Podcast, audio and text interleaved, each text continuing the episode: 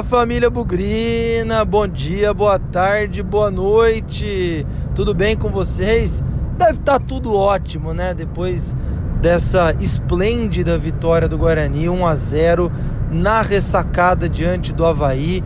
Um jogo aí repleto de emoções, talvez não durante os 90 minutos, mas pelo fato do Guarani ter feito o gol da vitória no apagar das luzes, no último lance da partida, com Alan Victor, numa boa assistência do Bruno Sávio e também, por que não, numa organização tática muito inteligente por parte do Daniel Paulista. Nós vamos falar dessa vitória nesse pós-jogo aqui no Bugricast, que colocou o Guarani com 29 pontos na região do, do G4, ainda não dá para saber se nós vamos terminar dentro do G4 ou não, mas com 29 pontos, né? Praticamente aí a metade da pontuação necessária para o acesso, com menos da metade do campeonato já concluído bons números, coisas que nos garantem ali no bolo de quem briga para subir e que também dão energia, dão força, dão fôlego para uma sequência de jogos, não só até concluir o primeiro turno, porque é o Goiás na sexta-feira em Goiânia e o Botafogo no Brinco de Ouro na próxima quarta-feira, mas também para animar para todo o segundo turno que nós temos pela frente. Eu não tenho dúvida que ali aos 50 do segundo tempo, quem estava acompanhando o jogo soltou aquele grito de gol entalado na garganta. Lembrando, a gente até brincou, né? No pós-jogo, ao vivo, que nós gravamos no YouTube, no Facebook, no Twitter, nós lembramos de alguns jogos nos últimos anos com uma trajetória muito semelhante. Lembramos do gol do Renanzinho contra o Paraná no ano passado, lembramos do gol do Vagninho de cabeça contra o Oeste em Barueri também, no apagar das luzes. Teve o gol do Bidu contra o Santo André no Campeonato Paulista 2020. Teve o gol do Bruno Mendes em 2017, enfim. Teve um monte de gol importante nos minutos finais e que fizeram a torcida dar aquele grito de gol que estava preso na garganta cheio de expectativa. Eu não reclamaria se o Guarani tivesse empatado o jogo, mas já que ganhou, vamos comemorar e vamos comemorar muito, porque foi um resultado importante. Tem um ponto a destacar aqui primeiro com relação à campanha do Guarani. Muita gente criticava ali o fato de, poxa, contra os times lá de cima, o Guarani não foi bem, empatou com o Sampaio, perdeu do Náutico, perdeu do Curitiba, perdeu do Vasco e só fez ponto contra times fracos. É verdade. Mas o Havaí é um time que brigava lá em cima. Jogava em casa, vinha de 11 jogos sem perder e que tem um time experiente. Tudo isso eu acho que engrandece ainda mais a vitória do Guarani na, em todas as condições que encontrou na partida. Bom para ganhar um fôlego, bom para ganhar uma energia a mais, porque vem muito desafio pela frente. Falando do jogo especificamente, a gente destaca, não tem como não destacar, né? O Guarani com alguns desfalques, o Havaí também. Um jogo muito truncado, talvez por conta da chuva, né? Choveu bastante em Florianópolis. Aliás, eu não estou muito bem lembrado aqui de cabeça, mas acho que foi o jogo nessa Série B do Guarani. Acho que foi o primeiro que choveu, assim, choveu para valer, né? Posso estar enganado aqui, mas nas últimas partidas, ou, ou aliás, nas últimas não, em todas as partidas, não choveu nem perto do que choveu é, contra o Havaí em Florianópolis. E aí aquele negócio, né? Se ajustar, ver como o time pode jogar nessas condições. E foi um jogo estudado, um jogo truncado, na minha opinião. O Guarani se destacou defensivamente em praticamente 70, 75 minutos do jogo. É, Gabriel Mesquita praticamente não fez nenhuma defesa importante nesses momentos. A duplinha de volantes ali é, com Bruno Silva e Índio funcionou mais uma vez, é o segundo jogo seguido que o Guarani não sofre gols, vindo de dois jogos seguidos em que levou quatro gols em cada um. Para o momento, eu acho que é uma boa alternativa defensiva isso com, com a zaga retomando, né? O Thales, o próprio Ronaldo Alves, parece que o Guarani conseguiu ali um padrãozinho defensivo. Tenho dúvida se essa dupla Bruno Silva e Índio ela tem que ser para sempre. Em alguns momentos o Guarani vai precisar sair um pouco mais. E nessa de sair um pouco mais, fica um pouco comprometido o, a construção de meio campo, né? O Índio um jogador mais plantado, Bruno Silva também funciona defensivamente, mas ofensivamente a gente ainda precisa ver como isso se desenvolve. Eu falei que o Guarani se destacou, na minha opinião, defensivamente ali por 70, 75 minutos, porque o, o Havaí foi por uma espécie de tudo ou nada ali no segundo tempo, colocando o atacante, empurrando o Guarani, pressionando o Guarani.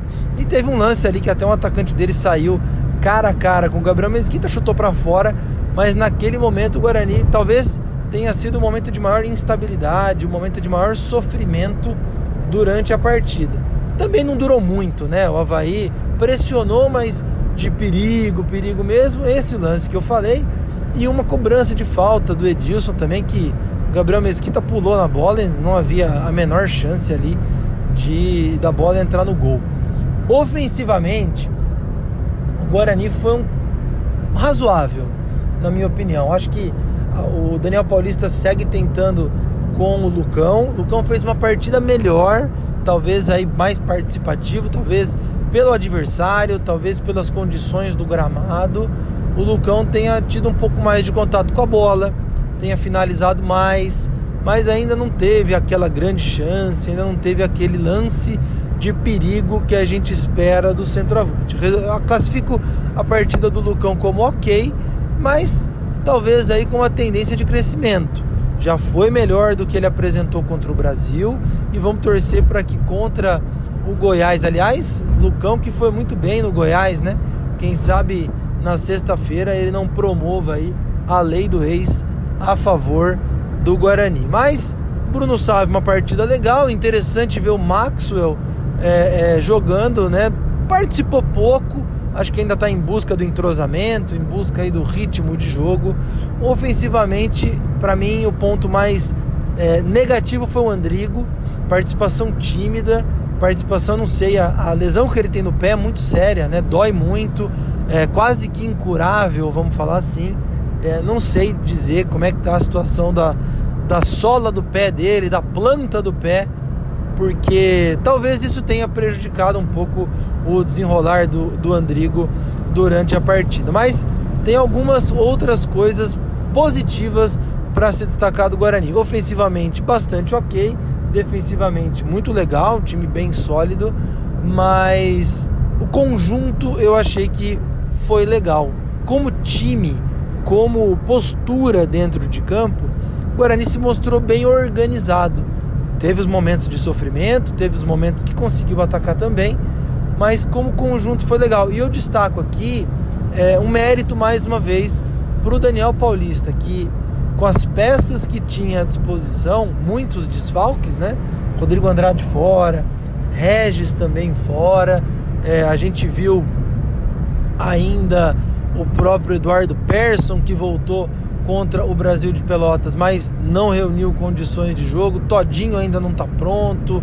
Enfim, é, problemas, problemas que ele conseguiu superar, montando o melhor time que ele podia montar, mas também naquele momento em que o Havaí pressionava mais, uma alteração muito interessante, colocando o Guarani efetivamente com três zagueiros Ronaldo Alves, Thales e o Carlão, finalmente aí de volta depois de um tempo afastado por lesão. Três zagueiros tentando liberar um pouco o Bidu e o Diogo Matheus, mas também fazendo aquela parede de cinco defensores. Bruno Silva e Índio na frente e três atacantes para tentar aproveitar alguma oportunidade. Na minha opinião, muito interessante ver esse tipo de alteração, ver esse tipo de tentativa de um novo formato de jogo. Série B é um campeonato muito longo, são 38 rodadas, tudo acontece. A gente já vê o Náutico aí começando a patinar. Ele que 5, 6 rodadas atrás era indiscutivelmente o time que já subiu, hoje já não é tanto assim. Então tudo pode acontecer. E o importante nessas 38 rodadas é ter criatividade, ter repertório, ter ter alternativas diferentes de jogo, porque todo mundo vê o jogo de todo mundo, todo mundo aprende como cada um joga e fica muito fácil neutralizar o time que não tem repertório tático no decorrer da partida. Por isso que eu destaco essa organização tática do Guarani e algumas decisões que o Daniel Paulista tomou no decorrer da partida. Individualmente, é, dá para destacar, como eu falei, as atuações do Bidu, dá para destacar a atuação do Bruno Sávio. O Lucão fez uma boa partida para o time, mas não tem como também congratular o, o, o, o Alan Victor, o cara predestinado que entrou no jogo para fazer a diferença e garantiu 1 a 0 a favor do Guarani. Quem não teve tão legal, na minha opinião, foi o Andrigo, como eu comentei, esteve abaixo aí do, do, do que a gente gostaria e do que a gente já viu do Andrigo também, né? Um jogador com bastante qualidade e mais repertório. Vamos torcer para que não seja nada sério com o pé dele, que seja apenas uma, uma retomada do seu melhor futebol para próximas partidas. Por falar em próxima partida, o Guarani vai a Goiânia. Aliás, a capital que detesta o Guarani, né? O Guarani não ganha em Goiânia desde 2002 uma vitória contra o Goiás por 2 a 1 me lembro muito bem desse jogo. E vai muito desfalcado, hein? Vai sem três jogadores, né, que estão foram suspensos contra o Havaí, os dois laterais, o Diogo Matheus, o Bidu e o atacante Bruno Sávio também. Então vai abrir oportunidade para mais jogadores terem minutos, terem oportunidade nessa Série B. E é interessante, se a gente pegar, olha como o Guarani vai para esse jogo em Goiânia. Se a gente pegar a escalação padrão do Guarani lá do começo do campeonato, o goleiro joga, Gabriel Mesquita, Diogo Matheus está fora, Thales joga, então são dois que jogam. Carlão tá fora, mas vamos dar um desconto que o Ronaldo Alves também aí é um semi-titular. Bidu tá fora. Meio campo, Bruno Silva joga, Rodrigo Andrade está fora, joga o Índio. Regis está fora, joga o Andrigo. Se tudo der certo. No ataque, Bruno Sávio está fora. Não sei quem deve jogar. Deve jogar o Renanzinho, deve jogar o Matheus Souza, porque o Pablo deve ir para lateral direita. Davó foi embora, deve jogar o Lucão. E o Júlio César ainda não joga por estar lesionado. Deve jogar aí o Alan Victor, o Maxwell ou o Maxwell na direita, enfim. É um time praticamente novo que vai a campo contra o Goiás, com cinco ou seis ou até sete jogadores, dependendo do ponto de vista, que não estavam habituados a jogar naquela formação inicial do Guarani que ganhou de todo mundo algumas rodadas atrás. Então é paciência. O jogo contra o Goiás vai ser muito difícil. O Goiás empatou em casa com o Remo, vem pressionado. É um time que custa caro, que tem investimento e que nós temos que fazer nosso feijão com arroz. Jogar o tradicional, se esforçar um pouco mais, porque voltar de Goiânia com pelo menos um empatezinho seria excelente. Se o Guarani ganhar de novo, me segura, porque eu estou hipnotizado pelo acesso se o Guarani ganhar. Se perder, eu acho que faz parte do jogo diante de todas essas circunstâncias momento do Guarani é muito bom, a expectativa criada também é muito boa e eu tenho certeza que essa partida, aliás, o Rafa do Bugricast comentou que essa partida, por que não, pode ter sido um jogo do acesso. Eu, eu tenho um pouco mais de cautela porque faltam 20 jogos ainda para a Série B acabar, 21, né? Mas foi um passo muito importante. Espero que tenham gostado desse pós-jogo festivo. Muito bom ver o Guarani ganhar principalmente brigando pelo acesso lá em cima na classificação da Série B. A gente volta no pré-jogo antes de Goiás e Guarani nessa sexta-feira, sem nunca esquecer que na vitória ou na derrota, hoje sempre Guarani. Avante, avante, meu bugre, que nós vibramos por ti, na vitória ou na derrota, hoje sempre Guarani.